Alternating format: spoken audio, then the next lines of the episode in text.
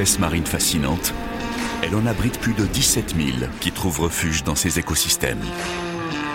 Son histoire est profondément liée à l'humanité depuis des millénaires. Les premières civilisations se sont développées sur ces rives, tirant profit de ces ressources abondantes. En reconnaissant son importance écologique et en adoptant des pratiques respectueuses de l'environnement, nous pouvons assurer la survie de cette merveille naturelle pour les générations futures.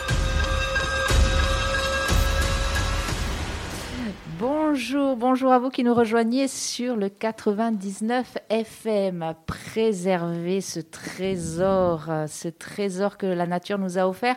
Eh bien, c'est, euh, j'ai envie de dire, un peu la mission, peut-être même beaucoup la mission euh, que se sont donnés nos invités de cette matinée, Franck Fougère et Marie-Laurence. Alors, Marie-Laurence, je ne voudrais pas estropier, j'aurais dû te le demander en off, je ne voudrais pas estropier ton nom.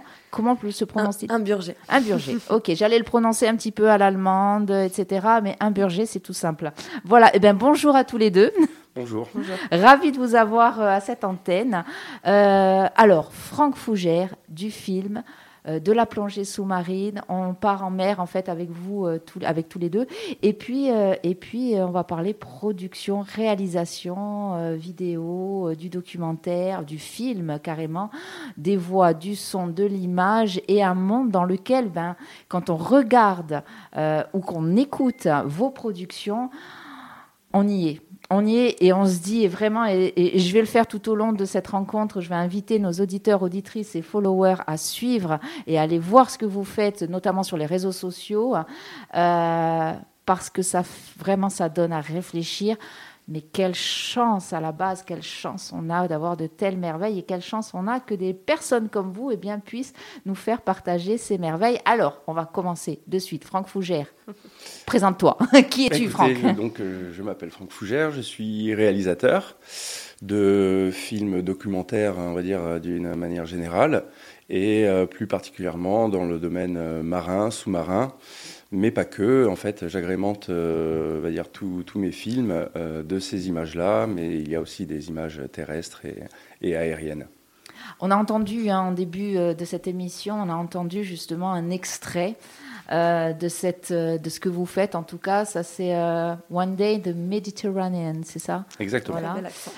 C'était sur sur quelle bah, partie? là, nous avons décidé de partir sur cette expédition dans le triangle Pélagos. Donc euh, c'est un sanctuaire qui, euh, qui comprend euh, la Corse également et qui est principalement sur le nord entre le continent, l'Italie et, la Corse.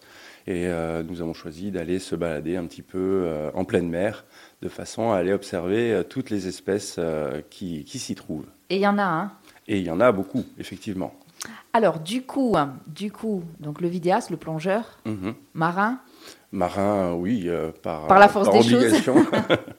et, puis, euh, et puis voilà, euh, alors, toi Marie-Laurence, est-ce que tu plonges?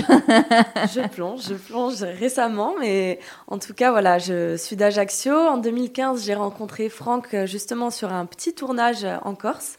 Et donc depuis, je suis partie faire mes études. J'ai pas mal voyagé, j'ai monté aussi des petits projets d'entrepreneuriat, donc un petit peu tout ça. Et euh, pendant ce temps-là, avec Franck, on, est resté en contact, donc j'étais toujours émerveillée par son travail, un petit peu aux, quatre coins du globe, euh, auquel aussi j'aspirais. Je, suis restée sage, j'ai continué mes études, mais hum, on a repris contact récemment, euh, justement par le biais du voyage également. Et euh, on en est venu à parler de, ces projets d'expédition auxquels, euh, évidemment, j'ai tout de suite, pour le coup, plongé.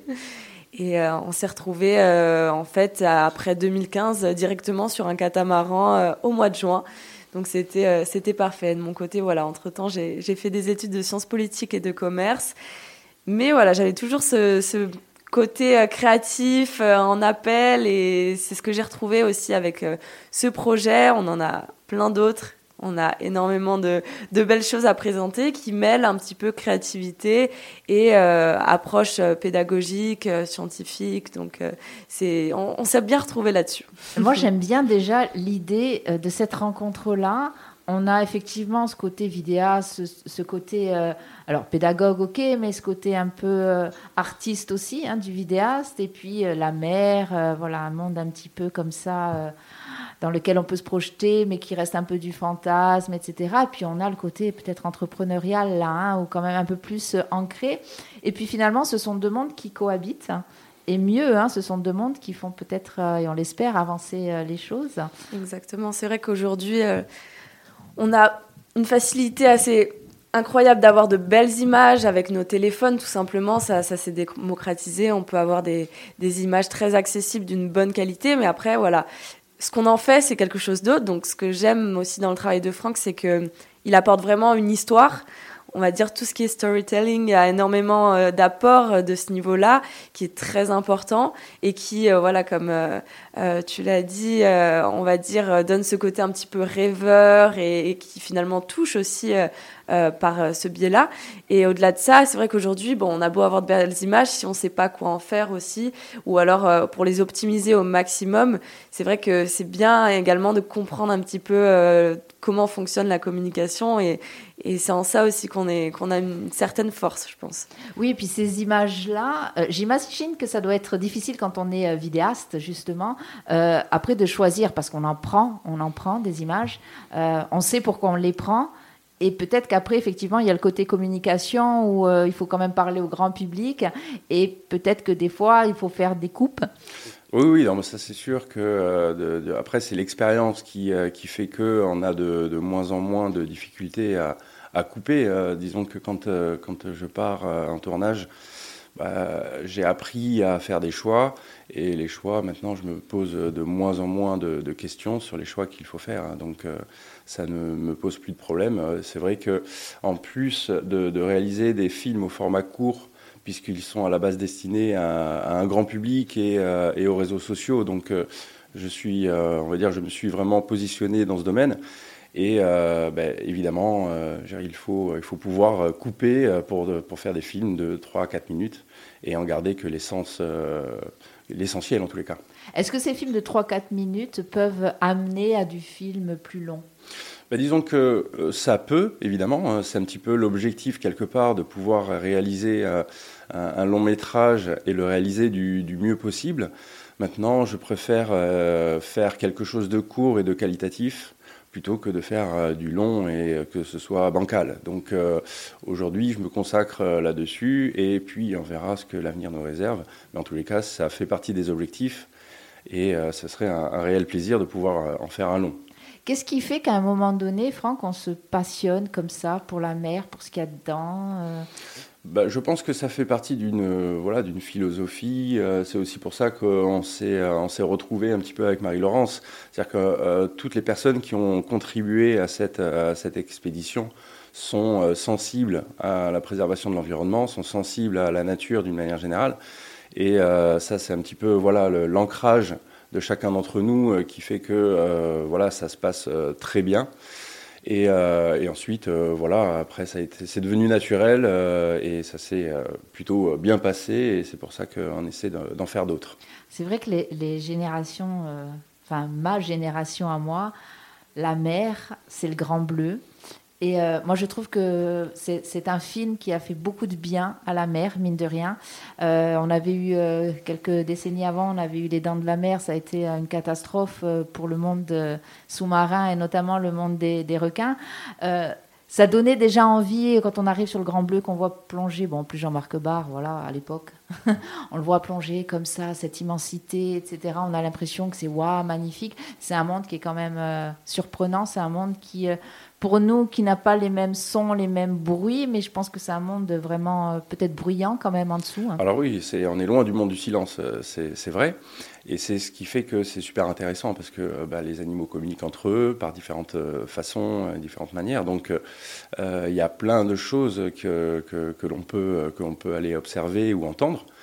Mais, l'objectif, c'était surtout en ce qui concerne la Méditerranée, c'était clairement que euh, voilà, son, euh, c'était ton père, je crois, qui était, euh, ou ton père ou ton grand-père qui était moniteur de plongée. mon père l'était aussi, et c'est comme ça un petit peu que je suis arrivé, on va dire, à la plongée, au monde de la plongée sous-marine. Mon père a été moniteur de plongée au port de la Mureté il y a un paquet d'années, donc j'ai commencé très tôt.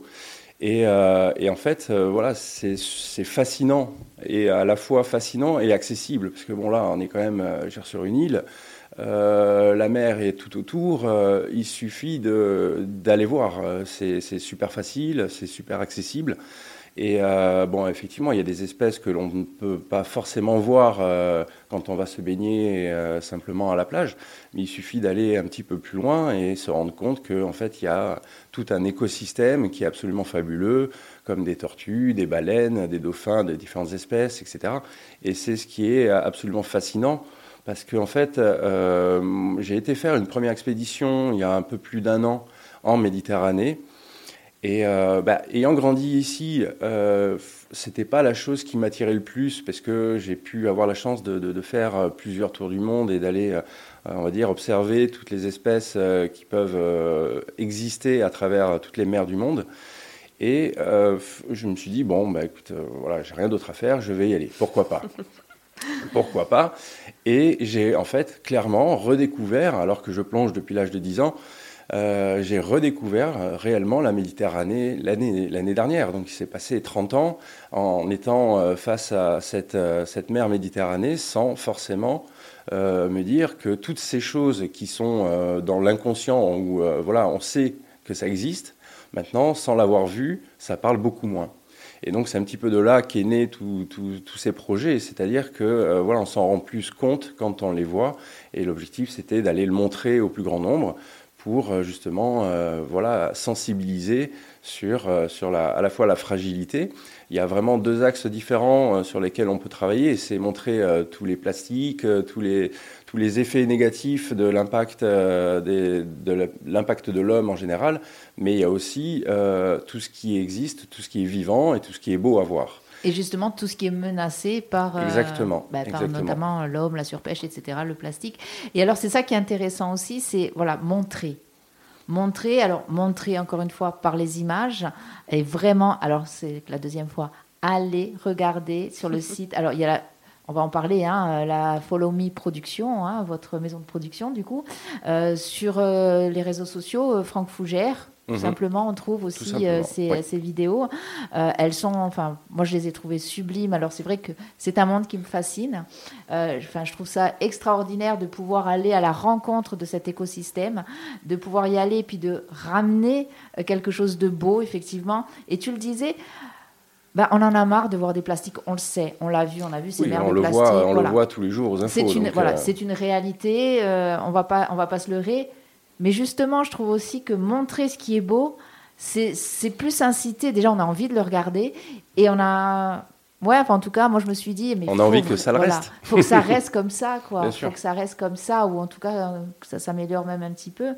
Euh, du coup, Follow Me Production est arrivé. Oui, après, je ne suis pas le seul, hein, évidemment. Il y en a plein d'autres qui sont arrivés aussi. Mais, euh, mais oui, oui, c'est en tous les cas, moi, mon, cheval de bataille, c'est de montrer les belles choses qui restent à préserver, d'une manière générale. Et, euh, et puis, euh, puis c'était un domaine qui, est, qui, aide à relativiser d'une manière générale, puisque là, nous entrons dans un milieu qui n'est pas du tout le nôtre, si tant est que nous avons un milieu qui soit le nôtre, hein, bien sûr.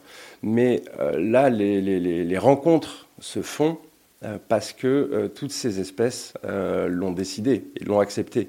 Donc ça aide vraiment à, à, l'humidité parce que voilà, toutes les espèces que j'ai filmées euh, je n'aurais pas couru après, euh, évidemment, parce qu'il nage bien plus vite que moi, quelle qu'elle soit. Et il ne court pas. il ne court pas. et, puis, moi, je, voilà, et je nage moins bien qu'eux. Donc, euh, à partir de là, tout ça, se, on va dire, se, mérite. Ce sont des observations et ce sont eux qui ont décidé de venir me voir. Et donc ça se mérite. Les dauphins. Voilà, les dauphins. très joueurs, très voilà. au contact.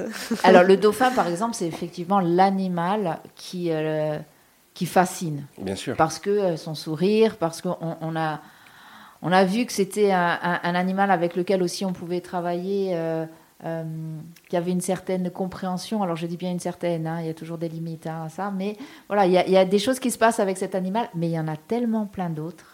Ah oui, oui, bien sûr. Il y a toutes les espèces pour moi sous-marines ont un intérêt particulier et, et, sont extraordinaires à aller observer et à, voir un petit peu comment il fonctionne, comment euh, essayer de comprendre un petit peu en tous les cas, parce qu'aujourd'hui, on en sait, euh, il y a beaucoup de théories, mais on n'en sait pas, beaucoup plus. Quoi. Alors justement, je vous propose d'écouter euh, ben, une petite minute qui a été faite sur le poisson lune. Alors ça aussi, c'est, je, je, trouve qu'il est fascinant parce que qu'est-ce qu'il est moche avec nos regards il est. Atypique. Il est ah non, non, on peut on est on peut des mots, il est moche. Ajaccio on dirait même il est goff. mais il mais il a il une bonne bouille, il a une bonne bouille. Mais ça fait partie la laideur fait partie alors je pas jusqu'à il est laid hein, non, il, il a une drôle effectivement, il a une drôle de tête. Mais on, allez, on écoute euh, euh, eh ben le poisson lune. Le poisson lune compte parmi les plus grands poissons osseux au monde. En effet, plus il mange, plus il grossit. Ce poisson atypique, sans écailles ni vessie natatoire, est reconnaissable par son corps ovale, gris, comprimé latéralement, qui lui a valu le surnom de poisson-lune. En surface, il peut être confondu à premier abord avec un requin à cause de son aileron bien dressé. À la différence des autres poissons, qui utilisent généralement leur nageoire caudale, c'est-à-dire leur queue pour avancer, celle du poisson-lune a disparu au cours de son évolution. C'est ce qui explique son déplacement singulier en godille, puisqu'il est propulsé uniquement par ses nageoires dorsales, sur le dos, et anales au niveau du ventre. Le poisson lune se nourrit principalement de plancton gélatineux, tels que les méduses, qu'il gobe en avançant. Parmi sa source de nourriture favorite, les vélèles, ces petits voiliers cousins des méduses qui flottent en surface, naviguant au gré des vents et des courants. Voilà, on y est. on y est avec euh, le poisson lune. J'espère que si un jour je vais nager un peu loin que j'en rencontre un, il ne m'en voudra pas de ce que j'ai dit sur lui. Euh, alors déjà, on entend. Alors franchement, allez-y, allez-y, vous qui nous écoutez, qui nous suivez sur les réseaux sociaux, allez voir ne serait-ce que ce, euh, ce passage sur le poisson lune. Vous comprendrez. Je suis sûre que vous serez d'accord avec moi. Il n'est pas terrible, terrible. Mais qu'est-ce qu'il est en même temps élégant et qu'est-ce qu'il fait rêver? Les images, elles sont sublimes. Euh, mine de rien, ces poissons-là, on les rencontre pas. Si, on les rencontre assez facilement? C'est possible, c'est possible. Après, euh, il faut avoir un petit peu de chance, effectivement, mais, euh, mais on peut les rencontrer à 500 mètres du bord. Hein.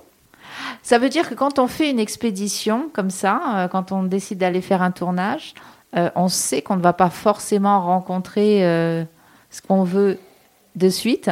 Donc il faut s'armer de patience. Mais de suite ou même plus tard. Euh, là, c'est un petit peu la magie de, de, de, ce que cela peut donner. C'est-à-dire que quand on part, euh, il y a en gros 90% de chance. Euh, si on n'en a pas, on voit rien, clairement. Donc, et puis ça fait, c'est de la chance et à la fois c'est ce qui fait que ça rend la rencontre si, si exceptionnelle. C'est que bah, voilà, c'est fabuleux parce qu'on a eu cette chance de pouvoir les rencontrer. Nous ne sommes pas dans un zoo, euh, les animaux sont en totale liberté, euh, la Méditerranée est très vaste, donc euh, quand on les rencontre, on est conscient de cette chance-là et c'est un moment magique. Comment ça se passe? On va y aller un peu plus dans le concret, j'ai envie de dire, même si ça c'est effectivement très concret aussi. Hein. Comment ça se passe pour préparer cette expédition?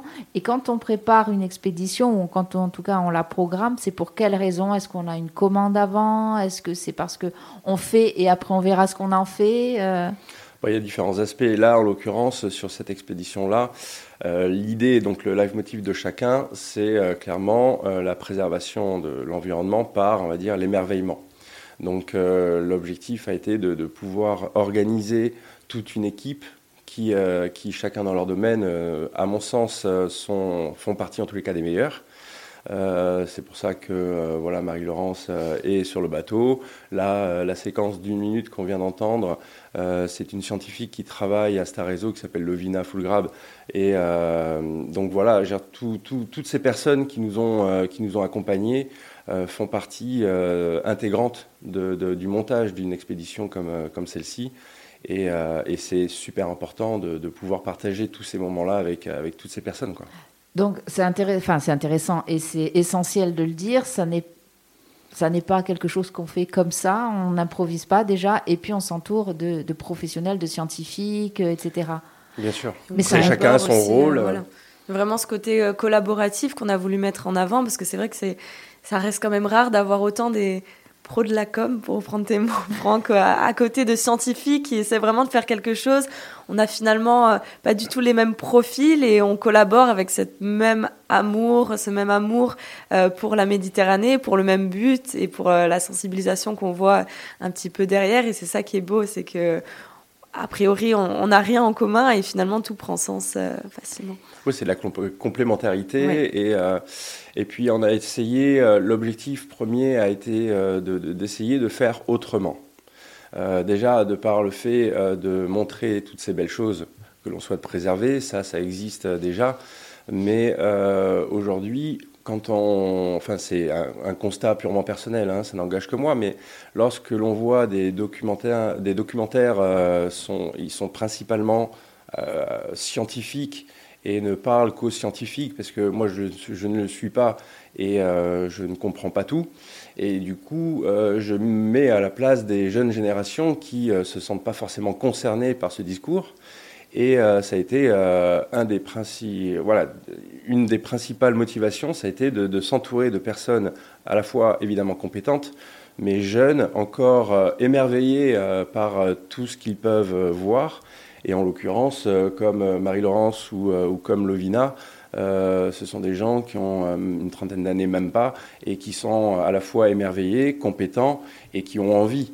Euh, moi, aujourd'hui, quand je regarde certains documentaires où la personne a plus de 60 ans, bon, évidemment, j'ai rien contre eux, mais euh, c'est voilà, je, au bout de 5 minutes, euh, ça m'a un petit peu saoulé, quoi. Donc, parce que déjà, je comprends pas forcément ce qu'ils me racontent et que la plupart ne se mettent pas forcément à la portée. De, leurs auditeurs ou de leur, de leur voilà, de, des, des personnes qui les regardent. C'est vrai, c'est vrai que ça c'est hyper important et on en revient sur le, côté communication, hein, Marie-Laurence, c'est euh, de pouvoir euh, toucher un maximum de gens, donc euh, parler, vulgariser entre guillemets le propos, hein. ça c'est vraiment important. Hein, et Enfin, moi, je me souviens que gamine, on était ok, fascinée par Cousteau parce que ben c'était c'était le début, etc. Mais j'avoue que j'étais comme toi. C'était tant qu'il y avait des images sous-marines, etc. J'adorais. Mais dès qu'il commençait à parler, il y avait plus personne parce que je comprenais pas déjà tous les mots. Il y avait des mots euh, très scientifiques et encore, il faisait un travail de vulgarisation qui était quand même pas mal. Mais euh, voilà, on a besoin de communiquer. On est dans une époque où euh, la communication, en plus, il faut aller vite. Bien sûr. Voilà. Il faut aller vite, mais il faut toucher, faut toucher les gens. La préservation de demain, ce sont les nouvelles générations. Donc, si on n'arrive pas à les convaincre, si on n'arrive pas à les motiver et, et, leur faire comprendre des choses qui, sont, qui peuvent être simples et simplement dites, donc euh, l'objectif, c'est un petit peu ça, de à la fois vulgariser, mais de rendre euh, à la portée de tous euh, ce qui se passe sous l'eau. Et, et c'est ce qui a été un petit peu voilà, utilisé et important de, de, communiquer. Quoi. Toujours avec ce côté un petit peu d'émerveillement. Donc c'est vrai qu'on a gardé le meilleur de Cousteau, qui disait justement qu'on aime ce qui nous a émerveillés et on ne protège que ce que l'on aime. Donc, on a vraiment voulu aussi se positionner sur ce créneau réseaux sociaux parce qu'aujourd'hui, il y a très peu de formats euh, qui montrent, on va dire, des images un petit peu renseignées. Euh, et surtout ça, en fait, il y a tellement de, choses à montrer, tellement de choses à faire, mais qui sont pas forcément aujourd'hui adaptées aux moyens de communication qu'on utilise le plus tellement de personnes aujourd'hui qui s'informent exclusivement sur les réseaux sociaux. Il y a aussi euh, tout ce mouvement qui veut qu'on s'implique plus, que les entreprises s'impliquent plus aussi dans euh, les défis environnementaux euh, qu'on ne peut pas échapper. Donc c'est vrai qu'à partir de ce moment-là, on a, vraiment vu que c'était, si on voulait avoir un, impact, c'était par là qu'il fallait passer et, et, non pas en mettant le doigt, voilà, en, en prenant, on va dire, les, personnes disant voilà, ça c'est mal de faire ça, l'écologie, mais en montrant vraiment le.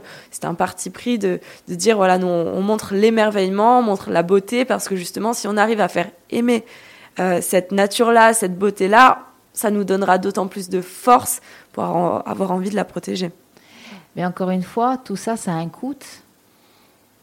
Ça coûte euh, le temps que vous passez, euh, il y a toute la logistique, etc. en plus, s'il y a des scientifiques, des professionnels, ben, eux aussi, ils ont un coût. est-ce que voilà, vous êtes aidés, vous êtes soutenus? Est-ce que et en gros, est-ce que ce sont des collectivités qui vous soutiennent? Est-ce que ce sont des privés? Parce qu'on le voit, hein, les privé. Et tu le disais, euh, Marie-Laurence, les entreprises s'intéressent de plus en plus. Un petit peu plus, ça serait bien. Euh, mais voilà, on sent qu'il y a quand même quelque chose qui, euh, alors, qui frémit. Hein. Moi, je parlerai juste de frémissement. Hein. Tu parlais tout à l'heure, Franck, des nouvelles générations. Ça fait quand même euh, deux générations qu'on se dit la même chose. Ça serait bien qu'à un moment donné, on arrive sur une bonne, vraie génération. Voilà. Donc, je reviens, le petit message comme ça au passage. Euh, est-ce que, ouais, donc du coup, euh, ce soutien, le soutien déjà financier, hein, Disons que voilà, l'expédition en elle-même, c'est 10% du temps consacré et que les 90 autres servent à essayer de démarcher soit des professionnels ou soit des privés ou, ou, ou des, des, collectivités. Mais c'est vrai que c'est la plus grosse difficulté, c'est de trouver les financements qui puissent nous permettre de de communiquer là-dessus et sur, euh, de faire aboutir euh, nos projets. Mais c'est euh, Marie-Laurence qui en parlera mieux que moi, puisque ça fait partie de, son travail. Justement, c'est ce qu'on disait, hein, les deux mondes qui se rencontrent, mais à un moment donné, on délègue. Hein. Il y a des choses que l'un délègue à l'autre, hein, la complémentarité. C'est vrai que bon, c'est encore tout récent. On, est parti un peu sur les chapeaux de roue au mois de juin parce que ça a pu se faire. On a eu ce financement qui nous a permis de partir. Et encore une fois, en Franck, on s'est retrouvé sur le catamaran. Donc c'est vraiment l'ironie de cette histoire et la beauté aussi. Donc euh, évidemment pour la suite, on, depuis on, travaille vraiment sur euh, la structuration de, tout ça pour avoir euh, des financements peut-être publics, mais voilà pour l'heure et pour les prochaines expé qu'on prévoit un peu plus rapidement, ce serait plutôt du, privé parce que c'est le, timing qui nous l'impose. Mais voilà après encore une fois il y a, il y a toutes les possibilités euh, qui peuvent s'entrevoir. Euh, je pense qu'aujourd'hui, on est sur un créneau qui, qui intéresse parce que, bon, au-delà du greenwashing, on regarde aussi évidemment la sincérité de la démarche et on regarde également ce qu'on peut en faire de ces expéditions par la suite. Euh, c'est quelque chose sur lequel on travaille avec Franck, c'est-à-dire développer euh, des expositions, des ateliers euh, pour un petit peu faire cette médiation après l'expédition. C'est-à-dire, voilà, il y a tout le contenu qu'on crée sur le moment pendant l'expédition. La chose sur laquelle on travaille actuellement, c'est la suite, d'en faire quelque chose. Alors, par exemple, cet été, on a travaillé sur cette petite série euh, Oceanic Classroom, donc euh, de petites séries d'une minute sur euh, les espèces qu'on a rencontrées, sur la Méditerranée plus en général, on va dire, pour accompagner, on va dire, les personnes qui nous suivent entre la première et la deuxième expédition. Et voilà, donc c'est un travail finalement qui a, qui a pas de limite. On, imagine un milliard de projets. C'est vrai que la, seule contrainte pas la seule, mais en tout cas l'une des contraintes. Après, peut-être l'argent, c'est euh, le manque de temps. En tout cas, euh, là, à notre échelle, on a tellement de d'ambition, tellement de projets que. C'est là où c'est difficile aussi, c'est après de cadrer les projets, de, de, leur donner un ordre de priorité, voir ce qui serait le plus pertinent, ce qui serait le plus aussi, euh, voilà, impactant.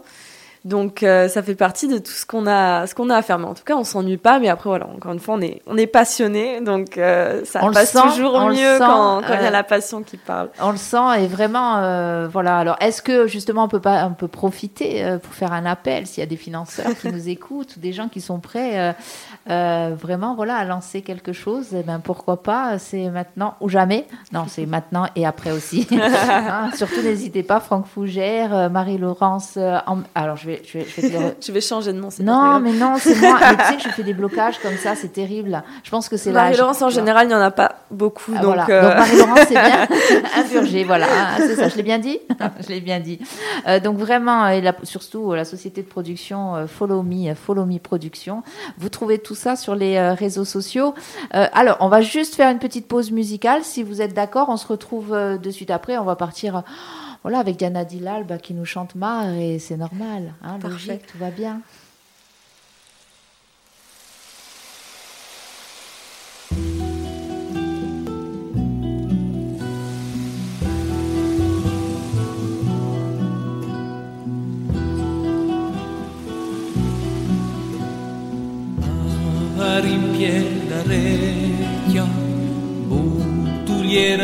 carezza e sciacquiglie di razzi mare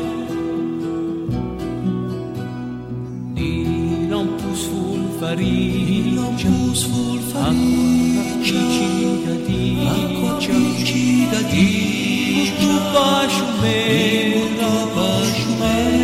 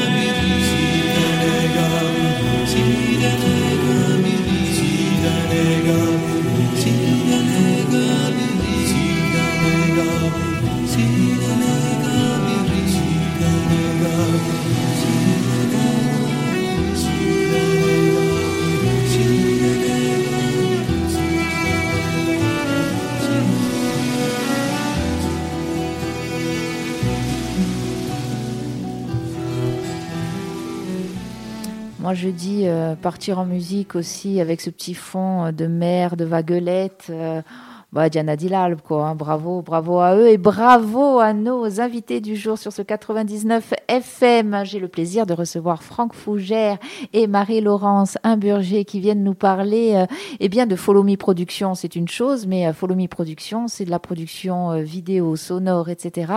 sur la mer, sur le fond marin et pas que. Il y a plein de choses hein, qui se font. Mais en tout cas, c'est sur l'environnement et l'environnement, j'ai envie de dire avec un grand E, c'est-à-dire vraiment tout ce qui nous environne, tout ce qui fait que nous sommes sur cette planète, hein, tout ce qui fait que nous respirons, que nous mangeons, que nous buvons.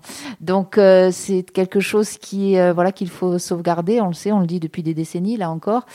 Voilà. Et puis, eh bien vous, vous avez décidé, euh, Franck et Marie-Laurence, c'est bien de montrer ce qui est beau pour qu'on ait envie de protéger ce qui est beau. Donc, on l'a vu, on l'a entendu, des films, des images splendides, des espèces que vous rencontrez. Donc, ce sont des expéditions, des expéditions qu'il faut financer. Donc, euh, financeurs qui nous écoutez, vous savez, hein, nous sommes toujours à l'affût.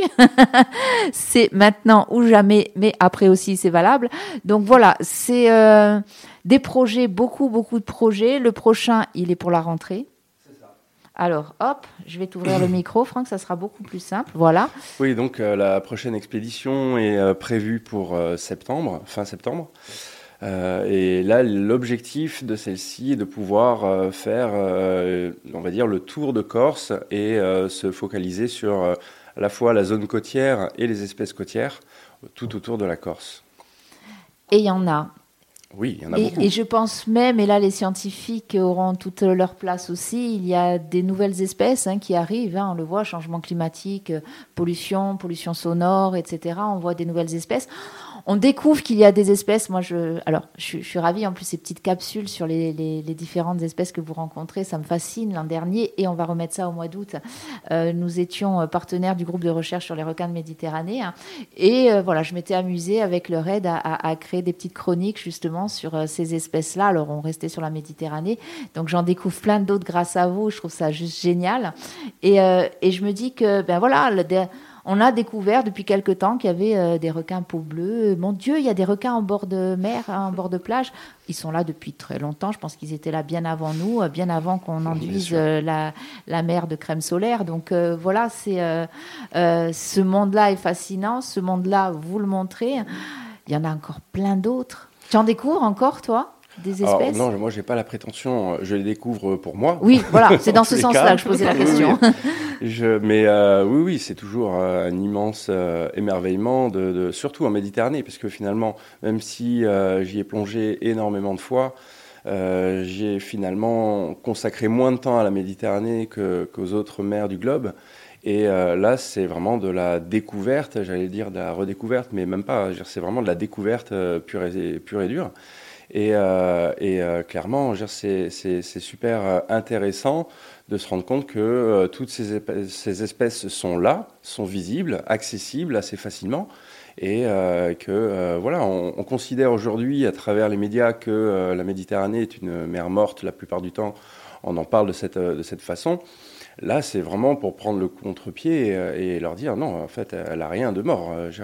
Aujourd'hui, elle est remplie de vie. Et, euh, et cette vie-là, aujourd'hui, euh, il faut la préserver. Parce que si on considère qu'elle est morte, euh, il est évident qu'il n'y a plus grand-chose à y faire. Donc euh, ça évite de faire des, efforts. Là, les efforts sont nécessaires parce qu'elle n'est pas morte du tout. Mais c'est vrai que c'est impressionnant et, je vais témoigner de, ce que tu viens de dire. C'est, je sais que voilà, ça m'arrive le matin, très tôt, surtout en ce moment, à 7h, à 7h30, grand maximum, d'être sur mon paddle sur la mer. On voit, mais en bord de plage, hein, donc on voit toute cette euh, faune marine, des poissons, il y a encore des poissons de toutes les couleurs. On croise des raies qui sont au ras-le-sol. Alors, il y avait quelques sols il y a quelques années, on n'en voit plus trop. Bon, après, elles sont difficiles du haut du paddle, elles sont difficiles à voir aussi, elles se cachent très bien. Donc voilà, on voit ces espèces. Et puis, vers, allez, 9h, 9h30, 10h, le monde arrive. Et toute cette faune, en l'espace d'une demi-seconde, j'ai envie de dire, tout disparaît. Alors, on espère et on sait, on se doute, ils vont se cacher un peu plus loin, mais c'est ça qui est aussi euh, terrible, c'est de se dire que euh, sur des régions comme la nôtre, où il y a ce tourisme qui arrive d'un coup, avec tout ce que ça peut engendrer de bon et de moins bon, en tout cas sur la plage, moi, le peu que je vois au niveau euh, marin, waouh, c'est impressionnant. En avant-saison, on voit plein de choses, en après-saison, on voit beaucoup moins de monde sous l'eau, quoi. C'est assez aussi impressionnant, ça. hein. C'est sûr. Voilà. sûr Donc, que, euh, mais ça veut dire qu'elle n'est pas morte. Non, non, complètement. Parce qu'ils reviennent, hein Oui, oui, ils sont chez eux. Ils n'ont qu'à s'éloigner un petit peu et euh, voilà. Donc ils sont quand même en 3D alors que nous on est en 2D et que euh, ils ont euh, tout un espace et puis euh, quand on a plus d'un kilomètre de profondeur au milieu du golfe, donc ils ont vraiment un, un grand terrain de jeu. Marie-Laurence, toi, tu as fait, un, tu disais un parcours où tu as, tu as, travaillé sur l'entrepreneuriat, marketing, managing, tout ça. Euh, on sent que ça te tient à cœur, hein, quand même, ce, ce- ce milieu-là. Euh, comme quoi, c'est ce que je disais en préambule, on peut mêler les deux, on peut utiliser. Alors, tu parlais, vous l'avez dit tous les deux, ce terme-là de greenwashing. On va expliquer le greenwashing, c'est ce que font les entreprises pour se donner une bonne conscience et surtout une bonne image environnementale les trois quarts du temps, on va pas se mentir, c'est du marketing pur. hein. voilà, on change le logo qui était rouge, il devient vert. Du coup, ça se vend mieux, mais c'est tout. hein. Mais là, on sent que dans ce travail, en tout cas euh, ben, entrepreneurial, puisque c'est une entreprise, du coup, euh, on sent qu'il y a vraiment la volonté euh, environnementale, Oui, elle est là. Environnementale et d'être utile aussi. C'est vrai que bon, j'ai terminé mes études récemment et j'ai fait un petit peu le point. Je me suis dit bon, qu'est-ce que j'en fais maintenant? Est-ce que euh, voilà, où sont mes priorités? Est-ce que vraiment j'ai envie de gagner de l'argent? Est-ce que j'ai envie juste de voyager? Est-ce que j'ai envie En fait, ce que j'ai envie de faire, c'est d'utiliser ce que j'ai appris aussi pour quelque chose de sensé, qui a un impact. Et euh, c'est ça qui me rendra heureuse de toute manière. C'est pas autre chose. Et je reviens aussi sur le, paradoxe euh, qu'on partage avec Franck. C'est enfin, c'est que euh, lui comme moi avons voyagé. On a vu des choses dans d'autres mers, on a vu des choses dans d'autres pays. C'est vrai que la Méditerranée, finalement, c'est la, dernière chose que j'ai regardée et je me suis pris une claque. Je me suis dit, mais mince, c'était passé à côté de tout. Et ça en dit long aussi sur ce qu'on fait tous, c'est-à-dire qu'aujourd'hui, on est capable de partir à l'autre bout du monde pour un voyage, pour, voir, pour nager avec des requins, pour que sais-je, enfin, pour plein de choses, pour voir des paysages. Mais alors, on a, c'est vrai qu'on a une richesse ici assez exceptionnelle en Méditerranée. Et c'est aussi le, constat euh, que j'ai fait en, faisant cette expédition en, juin. C'est qu'après cette expédition, je découvert tellement de choses et que je me rendais pas compte qu'il y avait tout ça en Méditerranée, alors même que je suis à- en Corse, à Ajaccio, que j'y ai vécu euh, pendant tellement de temps, que je viens d'un contexte quand même, mon grand-père est moniteur de plongée, mais pour autant, je je m'étais euh, jamais intéressée, j'avais pas eu l'information qui était venue à moi qu'il y avait tout ça si accessible, réel et vivant. Donc la mer euh, Méditerranée, encore une fois, elle est toute petite à l'échelle du monde, mais pourtant elle a une diversité d'espèces assez impressionnante. Lovina, elle en parlait dans, cette petite capsule. Je crois qu'il y a jusqu'à 18% des espèces au niveau mondial, alors même qu'elle fait qu'un pour cent. Donc c'est vrai que c'est impressionnant. Cette réalisation-là, ça, ça bouleverse un petit peu et puis ça prend sens dans toute cette démarche un petit peu environnementale. de Se dire qu'aujourd'hui, on peut aussi promouvoir un tourisme durable parce que pas besoin de partir à l'autre bout du monde pour euh, découvrir des espèces euh, ou euh, des paysages complètement surnaturels parce qu'on les a, en tout cas en tant que Corse, on a énormément de chance, on les a à portée de main. Alors, je retire ce que j'ai dit euh, tout à l'heure sur euh, ces, déjà ces deux, trois générations à qui on disait, euh, voilà, il faut préserver, qui finalement faisaient quoi Parce que tu fais partie de ces générations et puis on se voit qu'il y a quand même un impact. Donc, merci Marie-Laurence pour ça aussi, merci. hein. Donc, Follow Me Productions. euh, Franck Fougère, Marie-Laurence et bien d'autres, hein, euh, de toute façon. Euh, voilà, des, vraiment des. euh, allez voir, allez voir, allez regarder. Voilà, si je peux vous conseiller aussi, euh, vous branchez euh, votre, soit votre smartphone, soit votre ordinateur, peu importe. euh, le laissez pas trop branché parce qu'après ça pollue. Bref, allez là quand même le brancher. Vous mettez un casque pour écouter. Vous regardez en plein écran. Si vous êtes dans le noir, c'est encore mieux. Vous mettez un casque, c'est juste génial. Vous partez. Euh, vraiment, l'extrait qu'on a entendu au début de vraiment de ce documentaire. euh, alors qui est un format court, mais qui est quand même suffisamment long pour qu'on plonge dedans. Moi, vraiment, vraiment, je vous incite à aller euh, l'écouter, le regarder, faites-vous plaisir. Voilà, alors on pourrait parler encore des heures hein, sur le sujet. Euh, Qu'est-ce qu'on peut vous souhaiter? De continuer. Exactement. Hein, de continuer, et puis euh, on peut même vous souhaiter alors de continuer, mais plus pour la même cause, parce qu'on peut se dire qu'un jour on aura vraiment compris, on aura su protéger euh, cet environnement, et que ce que vous ferez, c'est juste pour le plaisir, pas forcément euh, pour euh, défendre, pour préserver. mais ça, c'est dans le monde de Oui Oui, et je suis pas sûre que Oui Oui fasse, en tout cas, faisait de la plongée sous-marine, je pense pas. Bref, Marie-Laurence Oui, bon, on apprend tous les jours, on verra bien. On Reste optimiste. Ok, ben merci euh, Franck, merci Marie-Laurence. Euh, on se retrouve euh, peut-être un de ces jours, peut-être euh, euh, soit avant que vous partiez pour cette euh, expédition, soit à votre retour. Euh, on aimerait bien avoir un petit euh, retour, quoi qu'il en soit, de ce que vous avez fait, de ce que vous avez découvert, hein, de ce que vous avez vécu. Bravo à vous, euh, bravo euh, vraiment euh, ben, aux gens qui vous soutiennent, parce qu'il y en a, on voit. Et bravo à ceux qui vont le faire bientôt. C'est Allez, gentil, merci moi, je me dis que on, on- on aurait pu. Je j'ai pas pu m'empêcher de le faire. Allez, on va le faire. On va se quitter avec lui. C'est pas possible autrement.